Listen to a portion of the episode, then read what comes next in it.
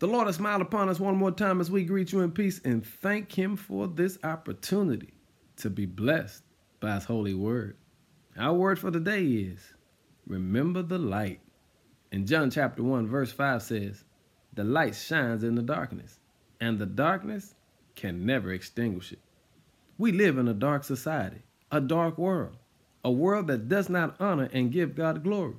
But today, even though this world may be dark, God has given us what we need to defeat all manner of darkness. It's called the light. And John said, the light shines in darkness, which means it was made to eliminate darkness. And family, just because this world is dark does not mean we have to have a dark existence. But to do that, you have to remember your light. It's a light that comes to set you free, mentally, emotionally, and spiritually. But to do it, you have to have the confidence, you have to have the faith to know that this darkness can never extinguish your light. So today, walk with your head held high. Live like you've never lived before because you know every step you take is a step in the light.